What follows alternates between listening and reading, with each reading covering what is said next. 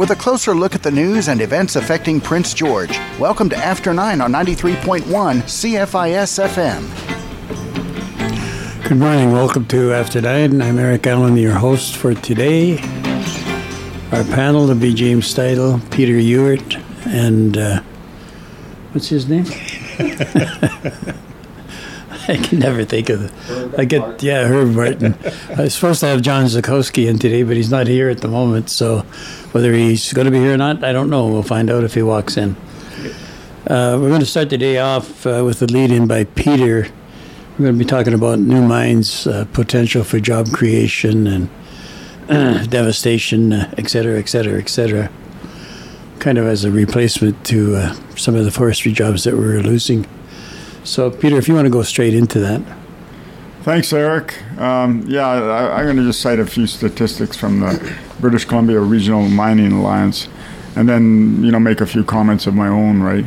But uh, you know, as as people know, BC has a long history of exploration and mining that goes back a uh, long, long time.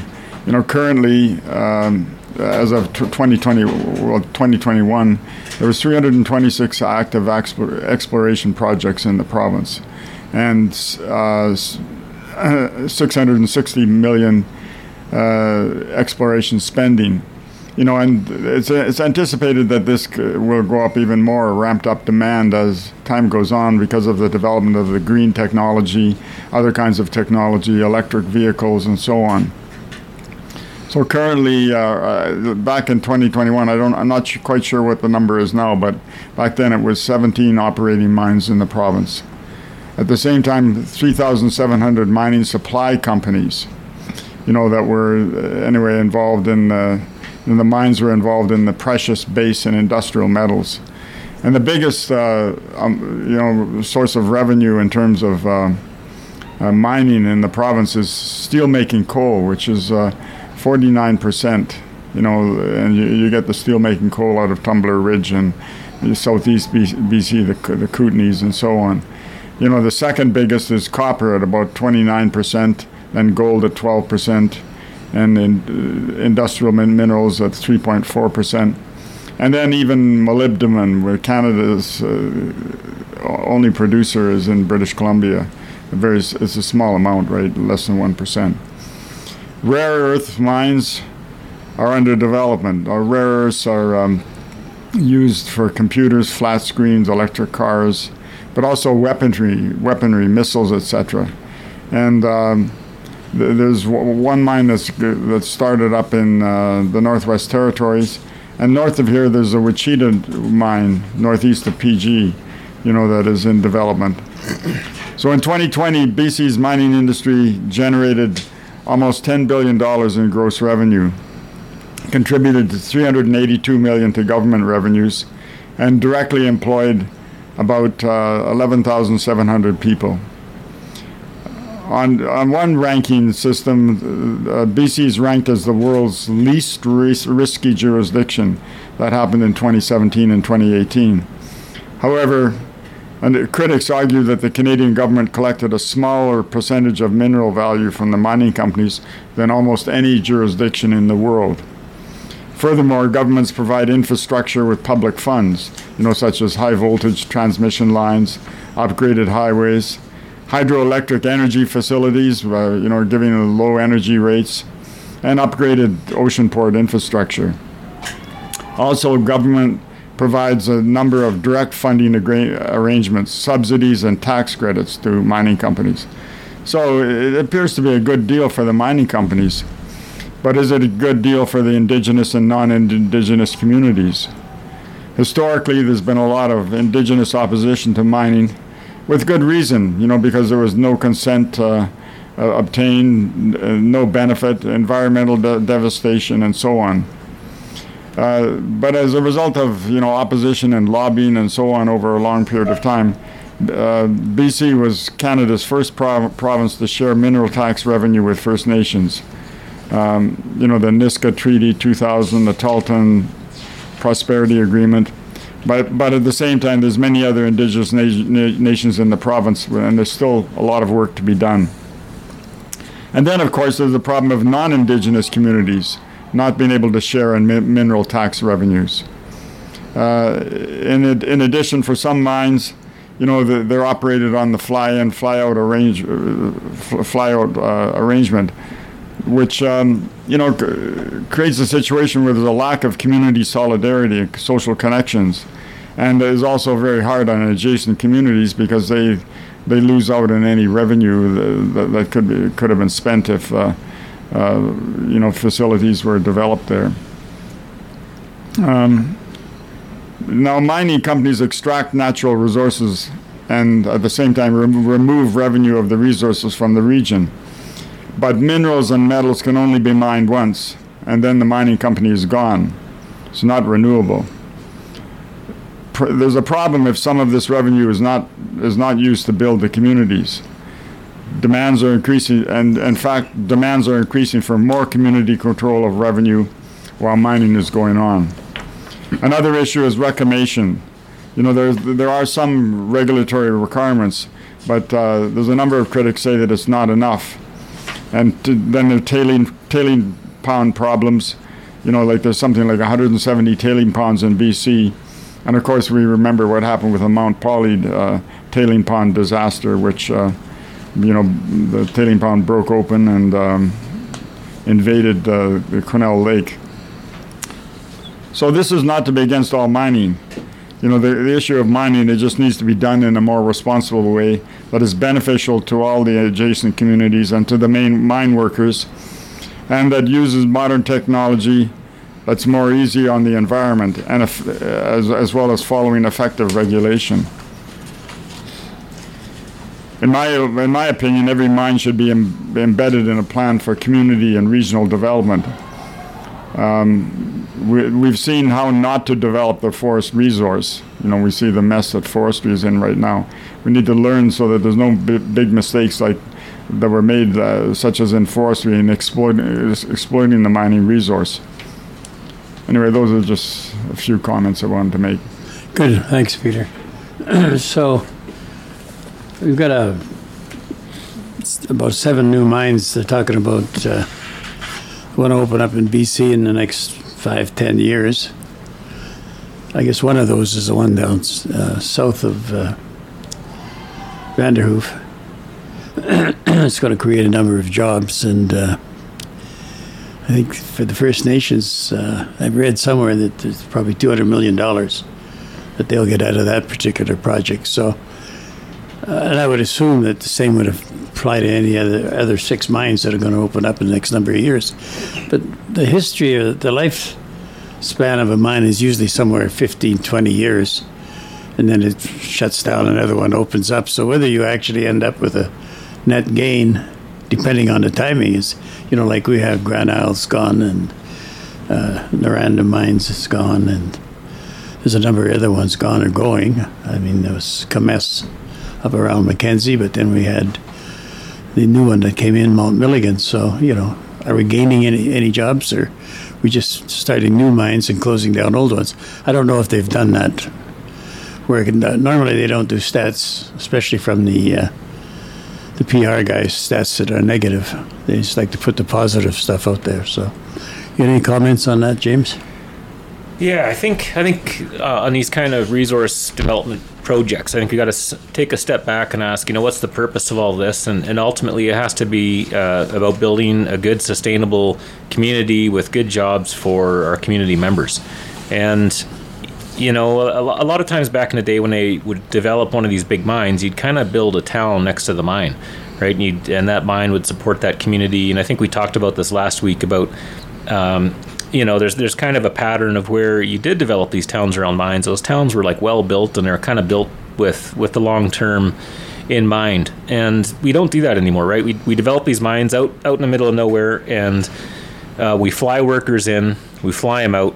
Uh, same with Kemess and, and a bunch of other mines, and, and they're not really part of they're not really part of a community, right? It's kind of like just a short term expansion uh, extraction plan, and you know, is it is it really a great place uh, to t- for a worker to, to work? You know, like uh, you know, I think of the sawmills around town. You could go and and do your eight hours on on the green chain, and then you go back to your family and, and your friends and, and hang out and you know maybe go to the bar and whatnot and now you got to go you do your your 12 hour shift and then you go to your atco trailer and you know it's not a great time working out in these camps it's it's like and you're out there for you know a couple weeks at a time or a week at a time. Um, you know that that's that's a cost. These are these are costs that we need to factor in uh, on workers on on our mental health on on the communities on you know our our, our friendships and and all that stuff. So i don't know. I, th- I think yeah, it's. I, I'm. I'm happy to hear we've got these jobs um, to replace to, you know, some of the mills that we're, we're losing and whatnot. But at the end of the day, I think I think the goal should be kind of local manufacturing, more value added stuff, uh, more agriculture, uh, more jobs that are kind of connected in with communities and and prioritize quality of life. That's my two cents. Yeah, we're pretty limited on the number of. Uh jobs that are actually created. You know, once once the construction jobs are over. Well, I mean, it's it's great for the big. Uh, you know, they're they're spending hundreds of millions of dollars on dump trucks. Yeah. I mean, where are those dump trucks made? Korea, Decatur, Illinois, or Korea. Yeah. Certainly not Prince George. No. we do have a few dump trucks, but they're used for a different purpose. Herb. Yeah, I, I, think the biggest. Uh, I mean, there, there's no doubt there's a, there's a boom coming um, with electrification of uh, transportation. There's going to be all sorts of demand for copper and and uh, rare earth minerals. Uh, for for batteries, there's going to be demand for lithium. So there's there's huge potential ahead for BC, but we've got to learn from our mistakes, our previous mistakes, um, such as Mount Polley and and other uh, mines that have never been cleaned up. So there, as of 2016, there was a 500 million dollar bill uh, for cleaning up uh, abandoned uh, mine sites uh, that the taxpayers were going to have to assume. Uh, Mount Polley was the, the, cost was assumed again by the taxpayer. So you know, I think the important thing here is to not jump at the jobs, but just to really look at the overall project and make sure that uh, the taxpayer doesn't wind up footing the bill uh, down the down the line. So I, th- I think that's uh, that's the first first thing that we've got to keep in mind. But um, but saying all that, I mean, I think uh, Canada does have uh, some of the highest um, environmental standards in the world. There was a, a, German uh, documentary that uh, looked into copper mining in Chile, and um, they were the reporters were kind of horrified by what they found. Uh, you know, there were people uh, cancer rates were five times normal because of extreme levels of um, arsenic, and um, water was being diverted from communities. Uh, no compensation to any of the local uh, uh, indigenous communities. So I think you know we can sort of pat ourselves on the back a little bit. Um, the, the, the same documentary went into uh, copper mining around Sudbury, where 50 years ago, uh, astronauts were being trained for moon uh, landings uh, in that in that area because it was so uh, devastated by the pollution. Uh, 50 years later, there's there's been a major effort at at greening up the sites, and um, really it's a night and day kind of scenario. So I, you know, I think I think we we can we can be confident that um, we have the environmental uh, regulations uh, in place to uh, do it safely. But um, yeah, we can't uh, can't be hornswoggled by uh, big promises of investment to um, uh, to overlook you know the basic financial safeguards that we have to have in place to make sure that these mines are, are wound down safely and and don't you know provide a huge environmental risk. Well, I don't know uh, who's actually going to be doing that, even with the mines that are out today.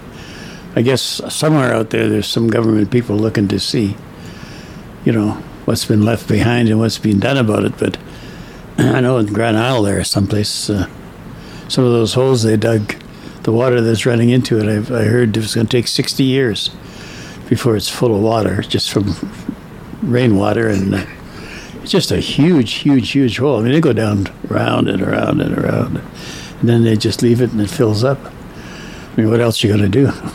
All the dirt you took out, you ship somewhere else. So.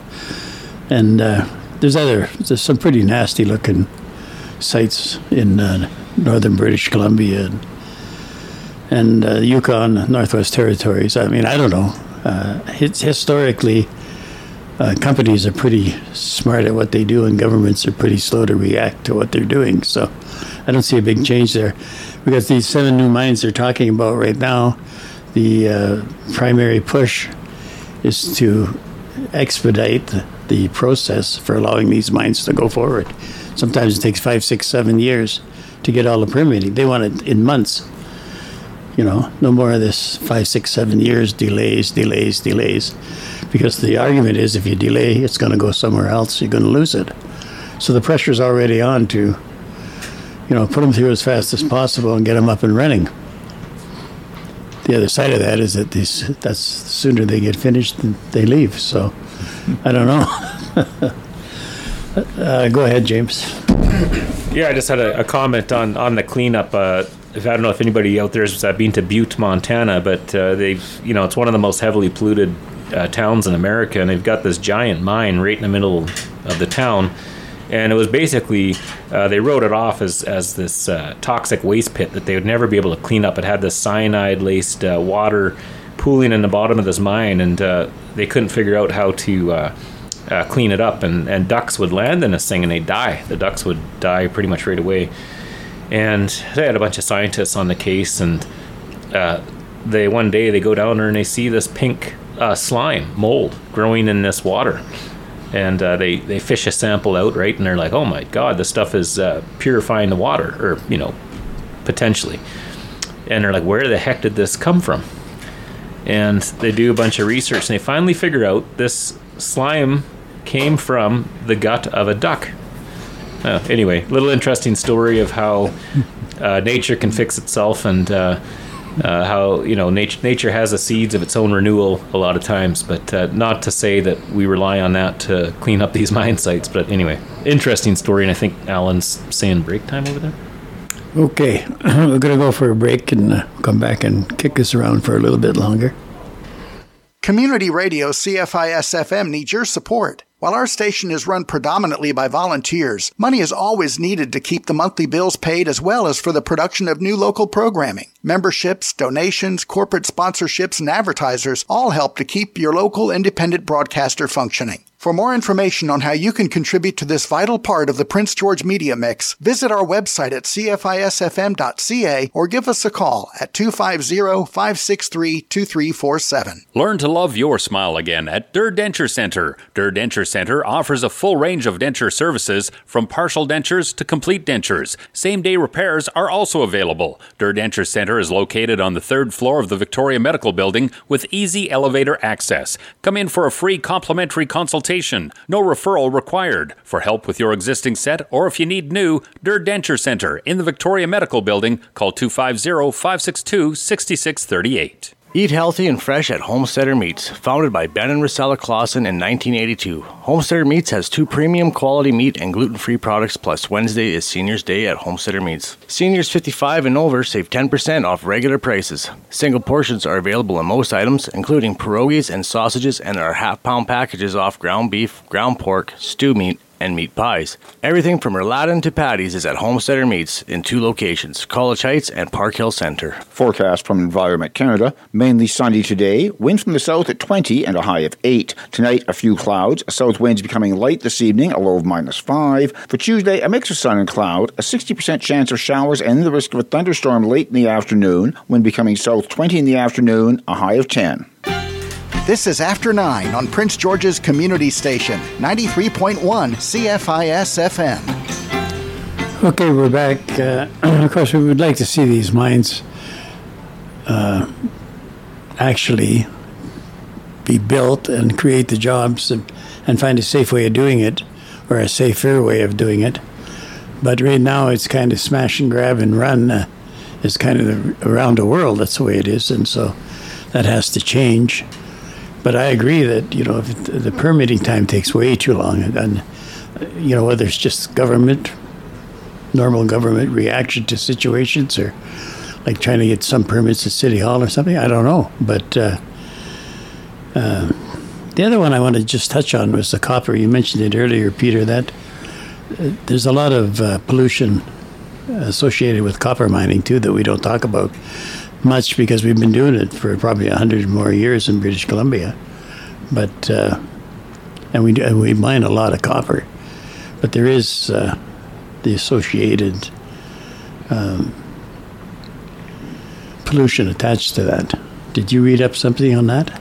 Oh yeah, well, you, you, you know, like you look at the, uh, the, you know, the big tailing ponds, right? You know, like for example, when you go to Logan Lake there and you drive along the highway, you can look down and see that huge tailing pond there, and then there's the, uh, you know, the um, mining operations in, uh, in the Princeton area there, where you have uh, tailing ponds that are hugely uh, hundreds of meters high, right? And uh, so that you know that's a that's a whole issue in itself. Like the, the the issue is though, like you know what some people are arguing is that we have a lot of the new technology that can deal better with. Uh, you know the dealing with these uh, you know mine tailings and other kinds of problems right the question of of it being utilized so that that's a big uh, a big issue there that there has to be pressure, you know, because uh, otherwise the tendency is to yeah smash and grab, come in and uh, dig a hole in the ground and uh, and then take off, right? Uh, you know, and so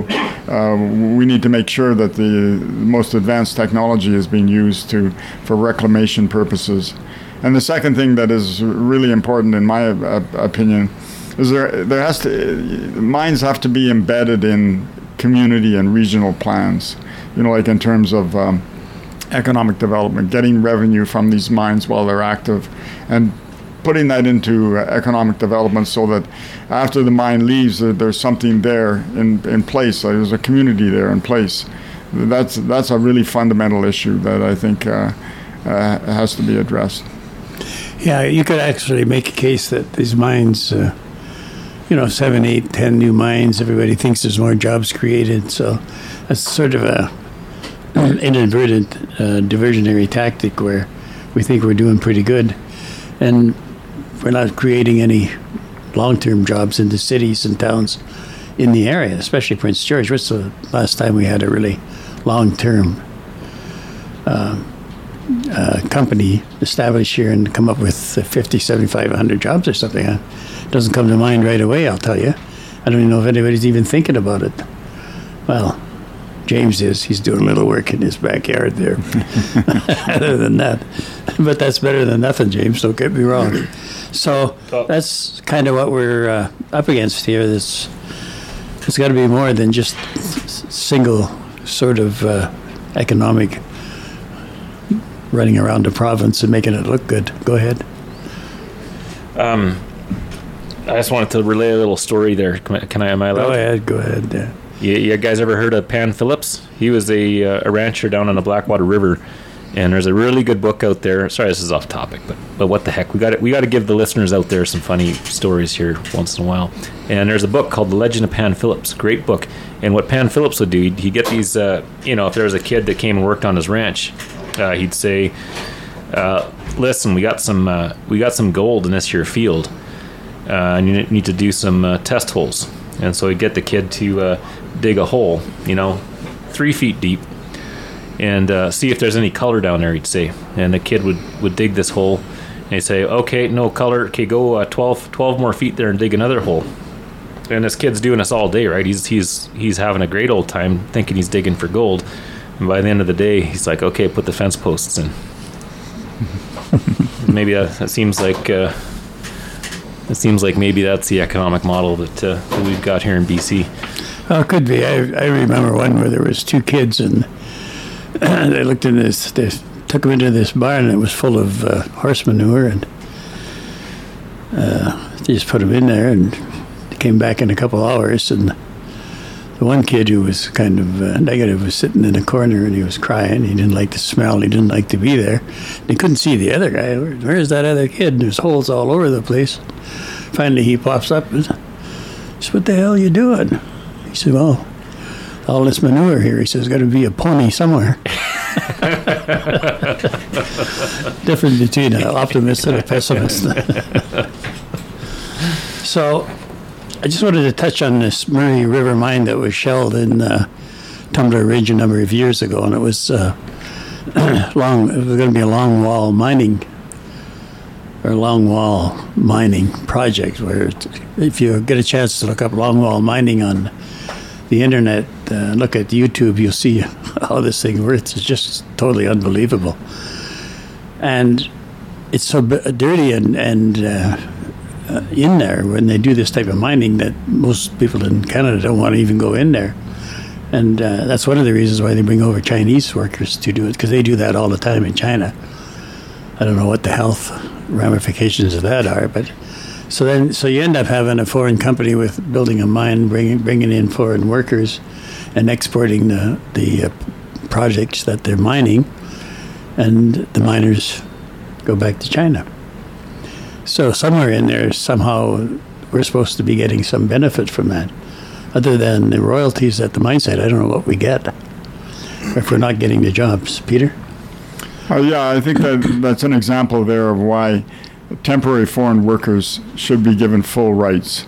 You know, because uh, otherwise they're at a disadvantage. Like uh, I've toured a whole number of uh, underground mine sites, like in Nova Scotia as well as in uh, Appalachia in the in the U.S. in uh, different states there. But um, you know the that issue there that uh, like unless you have full rights you're vulnerable and uh, underground work is is tough tough work and uh, you know the uh, the issue of, of making sure that people have uh, fundamental rights no matter what you know so that they can't be uh, exploited or whatever is, is a critical one okay we're going to go to break now the Prince George Potters Guild is hosting surface decorating with slips and underglazes with Karen Heathman. In this three hour class, you will learn how to decorate with slips, transferring patterns, slip trailing, painting, carving, and building layers. Cost is $65 with registration available on the Potters Guild webpage under Programs at studio2880.com. Surface decorating with slips and underglazes, June 18th from 1 to 4 at the Prince George Potters Guild. Sponsored by the Canadian Home Builders, the 2023 Northern BC Home and Garden Show is this weekend at Exhibition Park. Ask the Expert, the Rona Crappy Patio Contest, an afternoon tea and paint with the Makery, Sunday pancake breakfast, a garden luncheon, and more. Friday, Saturday, and Sunday. Plan your days at the show. Grab your advance tickets for just $5 through Thursday online at chbahomeshow.ca. The 2023 Northern BC Home and Garden Show, this weekend at Exhibition Park. Learn to love your smile again at Durr Denture Center. Durr Denture Center offers a full range of denture services from partial dentures to complete dentures. Same day repairs are also available. Durr Denture Center is located on the third floor of the Victoria Medical Building with easy elevator access. Come in for a free complimentary consultation. No referral required. For help with your existing set or if you need new, Durr Denture Center in the Victoria Medical Building, call 250 562 6638. Are you a leader who wants to take their leadership to the next level? Do you have an emerging leader on your team who needs support? At Pivot Leader, our Leaders in Business program combines leadership training with one on one coaching to help leaders just like you. You'll learn how to deal with people better, handle conflict, hire and keep staff, delegate more effectively, read financial statements, and learn coaching skills to move your team along. There's a less stressful way to improve your outcomes. We can show you how. If you'd like to be a better leader, reach out to us today at pivotleader.com. Pivot Leader will help help you grow, train, and sell your business. You're listening to After Nine on Prince George's Community Station, 93.1 CFIS FM. Okay, we're back, and uh, we're going to swing over now and talk about the the uh, new daycare center, School District 57 in the City of Prince George leaves brand new daycare center empty since January. That was in uh, recent article in, uh, I don't even know where I got it from now. In any event, uh, we're going to get into that with uh, Herb and also into uh, feeding school kids uh, in British Columbia. So you want to take away on that, Herb? Yeah, as far as the daycare, it, it, the article really didn't get it into too much detail and uh, sort of finger pointing between the school district and um, and the city. So um, uh, I, you know, as long as people know about it and uh, can put pressure on both uh, institutions, I think that would be a good thing. Uh, it seems crazy to have spent the money and have it sit empty uh, with uh, with all the demand for daycare spaces in this town. So um, yeah, if you if you are looking for daycare spaces for your kids, put some pressure on the school district, put the, the, the uh, and some and some pressure on the city council, and hopefully something comes up out of that pretty soon. Uh, I was doing a little research um, in uh, in light of that. Uh, uh, Fraser Institute um, list of schools uh, in BC, and where I, Ron Brent, I think, came in last. And um, turns out that um, uh, Canada is actually one of the only, or is the only G7 country that doesn't have a national lunch program for students. So there's there's a whole bunch of different programs in, in BC. There's sort of a hodgepodge of uh, volunteer efforts, but it, this is um, uh, this is something maybe you know we should be aware of that uh, we seem to be way you know way behind other countries, uh, all all all developed countries actually, in getting um, uh, free. Meals for for kids um, at at school, and um, you know I, I can think of uh, a number of um, bad effects that come out of this.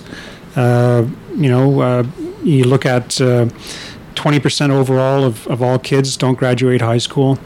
Uh, up to sixty percent of First Nations kids don't graduate high school. You look at the number of McDonald's we have in town. That's we're we're amongst the highest in the world, at uh, one for every nine thousand residents. Uh, I think there's there's a huge opportunity here for uh, governments, provincial and federal, to come together here and um, uh, provide a, a, a better uh, experience at school for for children, both in, in development, uh, physical development. Uh, you know, kids are growing and need good food, and um, and and also cultural development. I mean, if if we what are we doing? We're creating a society where everyone goes and eats fast food all the time. That's not very promising, and uh, it doesn't look like a really good outlook for us. So I think uh, you know having uh, wholesome meals in school for kids will you know teach them that uh, the value of good nutrition and uh, the importance of eating well. Uh, yeah, that, that was sort of my take on it anyway. Well, you know, it's, you never just know where some of these things will take you sometime. If you're if you're feeding the kids every day, you know, or at least if you're supplying the food, you're not far away from actually feeding them. And at some point, you no point even taking them out of the cradle. You know, when did they start to look after themselves, and when did the parents take the responsibility for looking after their kids? But aside from that, there's some stats on uh, on uh, like it's not free. Like United States has a, a food program, one of the better food programs, I guess. But there's three different categories. There's a low income category, which is free. There's the next category, which is a nominal fee, and then there's another category where you pay for the whole meal. That puts a whole different light on it. In fact, is you could get to the point where you might even say that the government and these guys are coming up with these um, feed kids projects to buy the food from the food producers and have a, a guaranteed market every year for where that food's going to go.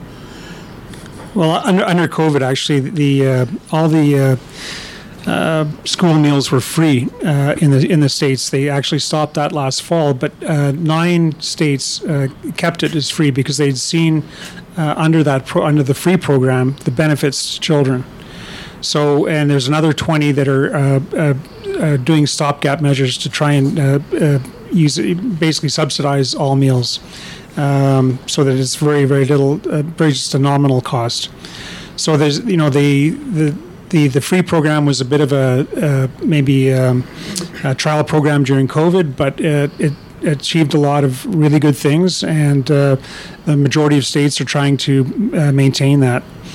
So I think when when the when the U.S., who is our, our direct neighbor and you know competitor in, in a lot of uh, a lot of business uh, uh, ventures, you know, basically we should you know we've got to be keeping up with them, and if, if they're seeing the light and they're seeing uh, the benefit of uh, of, uh, of of good good and free meals or highly subsidized meals to the children, then maybe we should you know take notice and uh, and emulate them at the very least.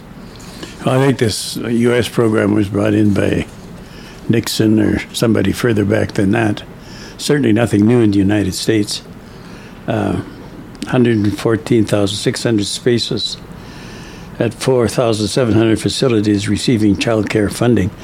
Provincial funding in uh, BC is 406 million, federals 51 million in total, 457 million for child care. So I don't know. I mean, I don't have a problem with it. We have facilities and we do feed people in certain schools for various reasons. But this is a, the old broad brush sort of progress. So we've got out of a thousand kids, we got 200 that maybe need meals. So we'll we'll bring in food for a thousand and feed everybody. Half of them don't even buy the meals in the U.S. that are there. They bring their own lunches. So so it has to be looked at in the full context of what it is that we're trying to do here. And usually, if like in BC, we're trying to pretend that uh, we're looking after everything when we're not. We're going to go to breakdown.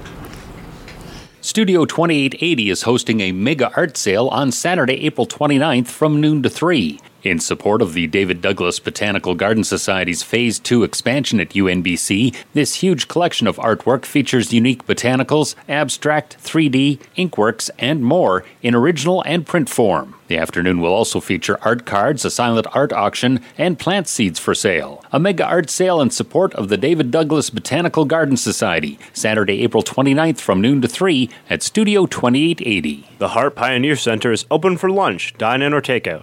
Takeout orders must be ordered 24 hours in advance, while those wishing to dine in are also asked to call a day ahead. Call the center to RSVP or order at 250 962 6712 before 9 and 1.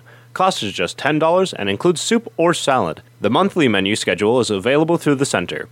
The Hart Pioneer Center, open for lunch Monday through Friday, closed on holidays. If you don't know a pawn from a pickle or a gambit from a gazebo, the downtown branch of your Prince George Public Library is the place to be Wednesday, April 26th from 5:30 to 7. Learn the basics of the game and hone your skills as your library presents Intro to Chess. It's a free all ages drop-in event, so whether your aim is to become a grandmaster or just be able to push the pieces around in a game with friends, check out Intro to Chess Wednesday, April 26th from 5:30 to 7 at your Prince George Public Library. Forecast from Environment Canada. Mainly sunny today. Wind from the south at 20 and a high of 8. Tonight, a few clouds. South winds becoming light this evening, a low of minus 5. For Tuesday, a mix of sun and cloud. A 60% chance of showers and the risk of a thunderstorm late in the afternoon. Wind becoming south 20 in the afternoon, a high of 10. Keeping you up to date on current news and events in and around Prince George. This is After 9 on 93.1 CFIS FM. Okay, we're back and we'll just finish off this food program for kids in school. In the U.S., there they have uh, what they call a food and nutrition services, but they have three categories at or below 130% of the federal poverty line. People receive a free lunch. Between 130 and 185% of the federal poverty line can receive a reduced price lunch and above 185% of the federal poverty line can receive a low cost, full price lunch. And if you don't want to go for the second or third option, you just bring your own lunch. I don't even think the only the average uh, hour spent in school is about five hours or something. A lot of schools in Europe and that you're not even allowed to leave the schoolyard to go somewhere else to eat. This idea that we the whole world walks over to McDonald's at lunchtime and has eat some uh, food is not true. Mm-hmm. You're not allowed to leave the, the lunch or the schoolyard during lunch break. Most countries. Here, we just go, I guess because they're close or what, I don't know. We'd have them in the schools if we could. So we have that. Now, in action, this uh, deal with the child care centers, um, part of that problem is not being open is because the, the BC government is changing the model of uh, daycare centers and at some point they're going to be probably government run or certainly government supervised. So, and I think maybe this one at uh, College Heights there is caught right in the middle of the change, and somebody's not going to do anything until they got all their duckies in order. You want to say something, James? Well, not on this topic. I just wanted to to just uh, just go back to that school lunch thing, but it's not a not a big deal, so I, I can take a pass on that one. I- I'd just like to one one more thing too. I mean, you know, we, we you know we see big social divisions in uh, in, in Prince George. You know, between, uh, First Nations communities and and uh, and, and others.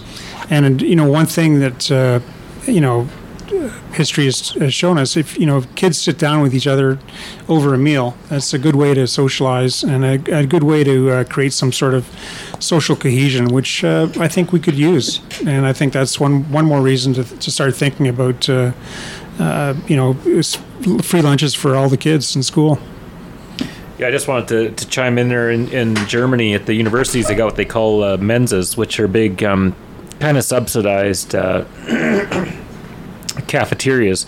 And every every university ha- has it. Not not every high school, but it's a little bit different in, in Germany because they're actually the high school only goes till like one o'clock in the afternoon, and then that's when school ends. And then you go home and you have your your lunch after after the university, but uh, at the or after the, the high school. But at the universities, you know, they've got these big uh, cafeterias, and and it was like, you know, a, a huge part of school. You know, you go there and and uh, everybody would go to this this thing for lunch and and sit down and eat together, and you know, it was a great it was a great thing. So I'd like to see that uh, in more schools. I think and incorporate it with maybe growing food and learning how to cook food more, and and you know, you could really make it into a good experience.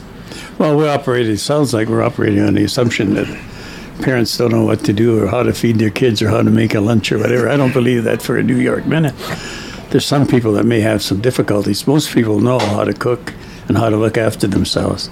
And we don't need grandpa and grandma socialists there to be spoon feeding them. You know, we know how to feed ourselves. So that's my take on that at the moment. So we'll shoot over to uh, James's favorite subject, which would be cyclists start petition for better bike lanes in Prince George. Oh yeah. it's Oh, I think we got to get Alan in on this call, but I because I could, I think Alan's got a thing or two to say about uh, about those those dang cyclists out there on the road, uh, biking side by side on the on the road, and you know they're riding on the sidewalk and and this and that. Um, you know, and I think a lot of a lot of people get really passionate about this about this topic, and they really there's a big hate on for cyclists. Let's put it that way. And I and I, you know, partially I I don't know. I kind of under not really. I don't understand it, but I can see where it comes from. But to, to the anger at cyclists, I would say, uh, give cycling a try. Try riding around on the streets on a bike. Okay, it's not not the funnest experience. Uh, you've got uh, trucks whizzing right by you, you know, giving you six inches of clearance to your to your handlebar. It's it's terrifying. Um, I, I biked for when I lived in Vancouver. That's all I, I did to get around was ride a bike. Uh, so I've got a lot of experience. I wasn't one of those sidewalk cyclists, Alan. Well, you, um, I was I was definitely a road warrior. I was I was out on the street, and and actually I wouldn't use bike lanes either. I was kind of I was one of those guys who would get right into the traffic lane and and uh, you know take up the whole lane because you don't want to get doored either, right? That's another thing is if you're if you're trying to ride along the road and, and hug the uh, side of the uh, the lane, you know you're going to get hit with the door when somebody opens up a door, and people can get killed doing that. So I, I was never afraid to take up the lane, but I, I'd ride pretty quick and. You know, I'd if, if there was room, I'd get over and let people pass. But you gotta you gotta own the road a little bit, and um, but at the same time, it's not a fun experience. So I'm I'm I'm happy that uh, the NDP that it just passed uh, legislation. They changed uh, the Motor Vehicle Act to actually specify. I don't have it in front of me, but I think you got to give cyclists a meter now. Uh, whereas before the language was uh, you have to pass at a safe distance, and there was no uh, definition of what safe distance was. So now you got to give cyclists a meter, I think, when you go by them. So that that's a positive a positive move, and I, and I like this uh, petition that, that we got reported in the Citizen. I think uh, we do need better uh, cycling infrastructure in this town. Well, I don't totally disagree with it, but I, the last time they got five hundred thousand dollars for cyclists in Prince George, they turned around and painted a bunch of cyclist lanes, and I've been watching ever since, and I've still only seen eight or ten people on a bicycle around this town at any given moment.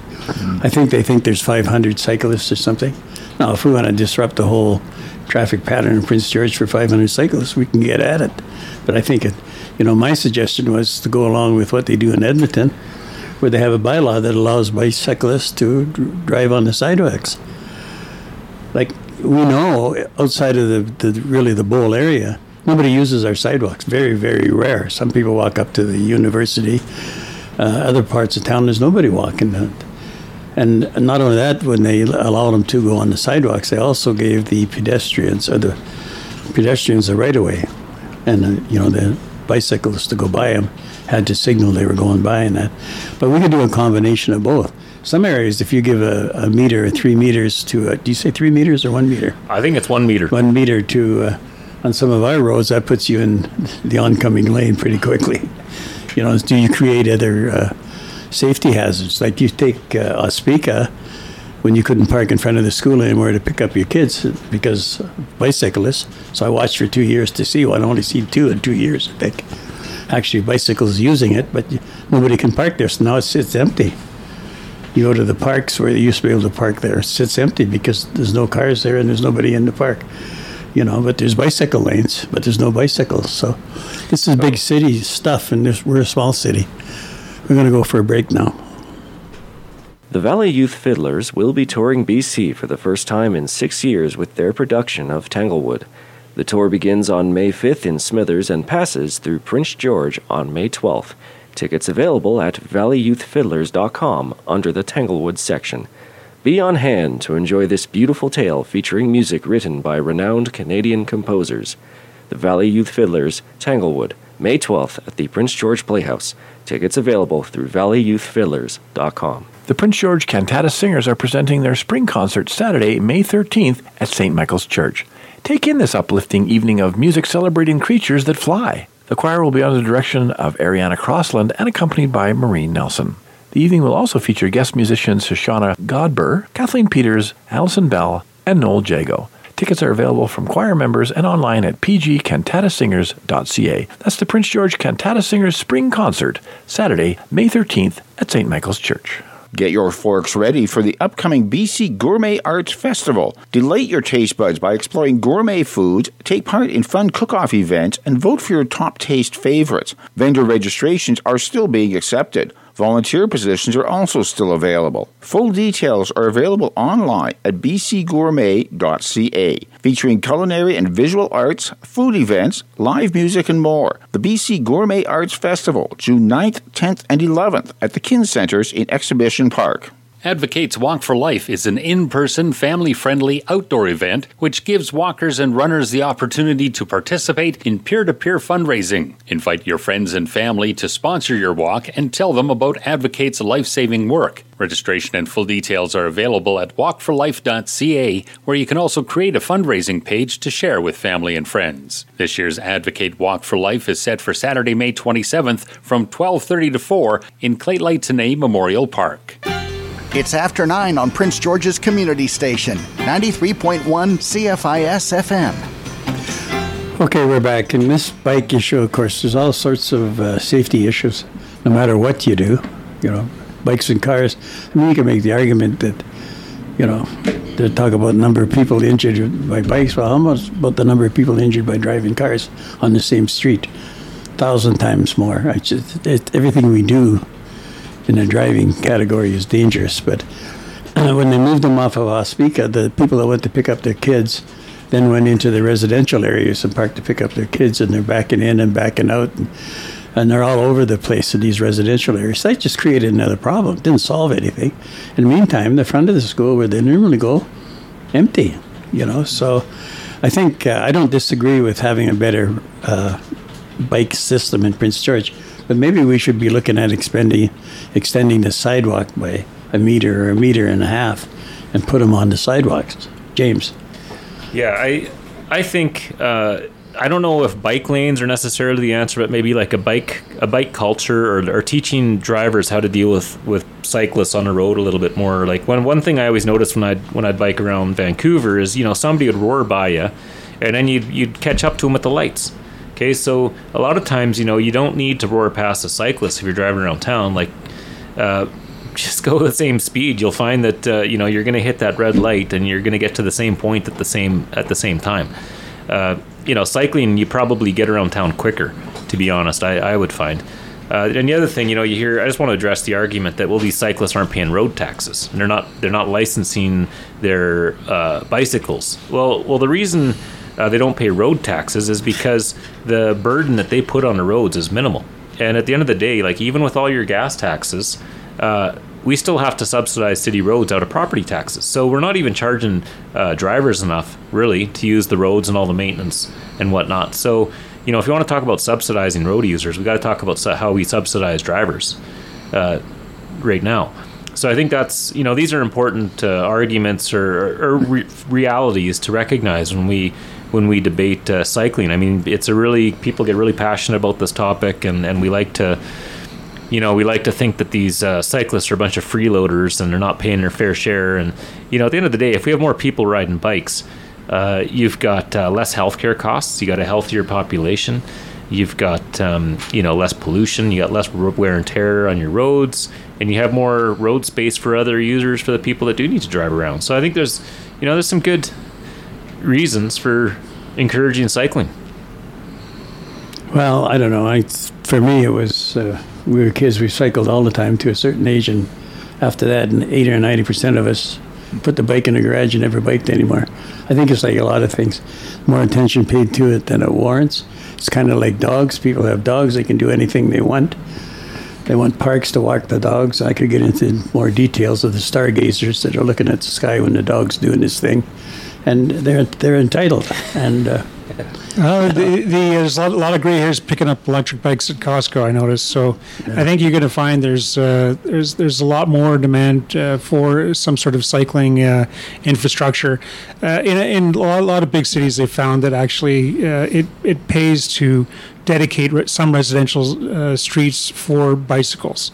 Basically, put in a lot of um, uh, traffic bumps uh, and to slow down traffic. Uh, make it uh, generally for for bicycles and have a dedicated route for the bicycles so that they don't have to share with with cycle uh, with uh, with cars. And I think that uh, might be the best uh, route forward. I mean uh, Prince George does have some some good areas for cycling. Uh, Otway is is good. Uh, there's not a lot of traffic on it but there's no shoulders. So these are these are things that uh, the city has to start thinking about and um, and instituting as we go forward Well, one thing for licensing, uh, uh, and the reason for it is then you know how many people had bikes, and you'd have a, you know, the last time they just had a, a phone in or write in or something. How many people are going to ride ride to work this week? I think they came up with 500 or 700 people. But these are people taking their bike out of the garage for the first time in a year just to ride that week to be wave at people to be seen to be. Then they go back to the old 350 bikers in Prince George. So, but if we're going to do it, we need to know what we're doing it for. Are we doing it for a thousand bikers, two thousand bikers, five hundred, and what it is we want to do, and where do we want to do it, and and all of that. We should do that first instead of going out and building all this stuff, and we don't know how many people are going to actually Well- use it. Well, the, re- the reality is biking is, is hard work. Okay, it's it's not the first choice. I think you know if people could could ride their uh, drive, I think that that's what people are going to do. I think biking, uh, you've got to create as minimal barriers to riding your bike as possible, and requiring people to wear helmets to that, that don't help. Okay. There, there's no evidence that uh, helmets save people, um, and I'll debate uh, that with people till till all day long. Um, and there's you know requiring licensing is just gonna it's gonna clamp down on cyclists. There's gonna be less cyclists. So no, you got to make it as easy and uh, you know seamless as possible. That's what we have to do. For the cyclists, but Yeah. if we, but if we took away the licensing and that for cars for that, Well, no, the cars can cars can kill people, so yeah, they should be licensed. I mean, bikes don't kill people. Yeah, know, some they do. Very, very seldom. Anyway, it's just sort of a field of dreams scenario. If you build it, they will come, and I- and I think there's there's a big demand out there for electric bikes. Uh, a lot of seniors are getting on them. Uh, let's create some infrastructure. It doesn't have to be super expensive. Doesn't have to. uh, If you if you dedicate some residential streets as uh, you know as a route downtown or something um, for cyclists. Uh, Probably the people on those, on those streets would actually uh, appreciate it because it would decrease the traffic on their streets, and um, it would provide a safe uh, place for cyclists. So I, I think that's a, a reasonable uh, alternative. Oh, Peter. there's there's division on the panel, guys. yeah, yeah, yeah. Well, no, this isn't my area of expertise. That's for sure. You know, like uh, I'm all for um, uh, what Eric is talking about. They're having a plan, right, and uh, you know, analyzing the concrete conditions here. You know, because they are different than some other cities like Vancouver.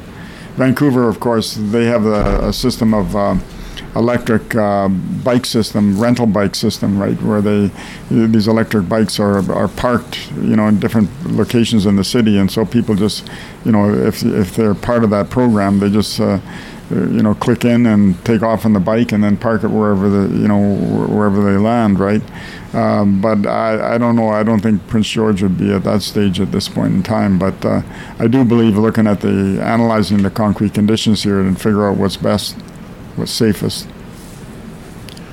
Okay, we're going to wrap it up for today. I want to thank everybody that listened to the program and for my uh, panel for coming in and giving us some good feedback on these different subjects. And we'll be back next Friday for uh, another go around. Thank you. After Nine is a weekday presentation of CFIS FM. After Nine is produced by Alan Wishart, Eric Allen, Kylie Lewis Holt, Trudy Clausen, and Rez Krebs. Executive producer is Reg Fair, with technical assistance from Stephen Smith. Theme music is by The Ebbs. For a rebroadcast of today's program, check out the podcast link at cfisfm.ca. To provide feedback or suggestions for the show, please email cfisfm at yahoo.ca. You're listening to CFIS FM Prince George, a not for profit community radio station broadcasting with 500 watts of power at 93.1 on the FM dial. CFIS FM is owned and operated by the Prince George Community Radio Society.